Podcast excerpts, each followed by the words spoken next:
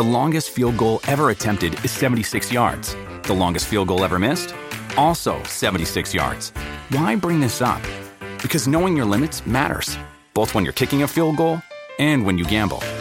Betting more than you're comfortable with is like trying a 70 yard field goal. It probably won't go well. So set a limit when you gamble and stick to it. Want more helpful tips like this? Go to keepitfunohio.com for games, quizzes, and lots of ways to keep your gambling from getting out of hand. What does motion sound like? With Kizik hands free shoes, it sounds a little something like this. Experience the magic of motion. Get a free pair of socks with your first order at kizik.com/socks. Hey guys, Giants beat reporter Zach Rosenblatt here from NJ Advance Media, and this is your latest update powered by the Talk is Cheap podcast. The Giants are 0 5 after their latest loss to the Dallas Cowboys by a score of 37 to 34. It was a game they had a chance to win, driving down the field late in the fourth quarter, but quarterback Daniel Jones couldn't close it out. Now, Jones only has two touchdown passes on the season, and both of those came all the way back in week two.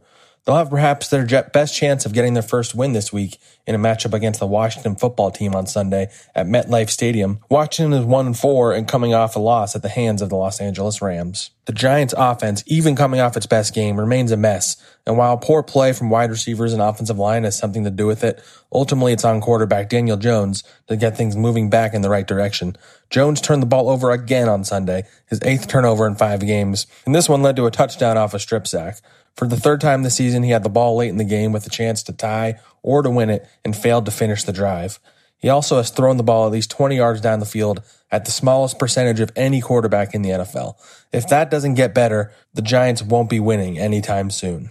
On the injury front, there's good news and bad news this week for the Giants. On the good side, wide receiver Sterling Shepard is eligible to be activated off injured reserve. He missed the last three games with a toe injury suffered in week two, and Joe Judge said this week that he'll test out how he's feeling in practice before it's determined if he'll play on Sunday against Washington.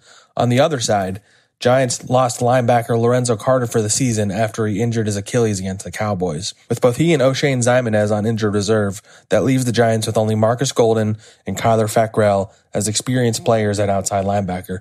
Expect rookies Cam Brown and Carter Coughlin to see more playing time over the next couple of games.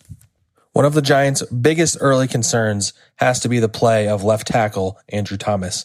The rookie, drafted fourth overall in April, allowed nine pressures in week five against the Cowboys per pro football focus, and he leads all offensive linemen in total pressures allowed this season. It won't get any easier this week as the Giants face a press rush featuring such standout players as Chase Young, Montez Sweat, and Ryan Kerrigan. If Thomas doesn't improve, the Giants could be in a lot of trouble. The Giants will return to MetLife Stadium to face the Washington football team on Sunday at 1 p.m.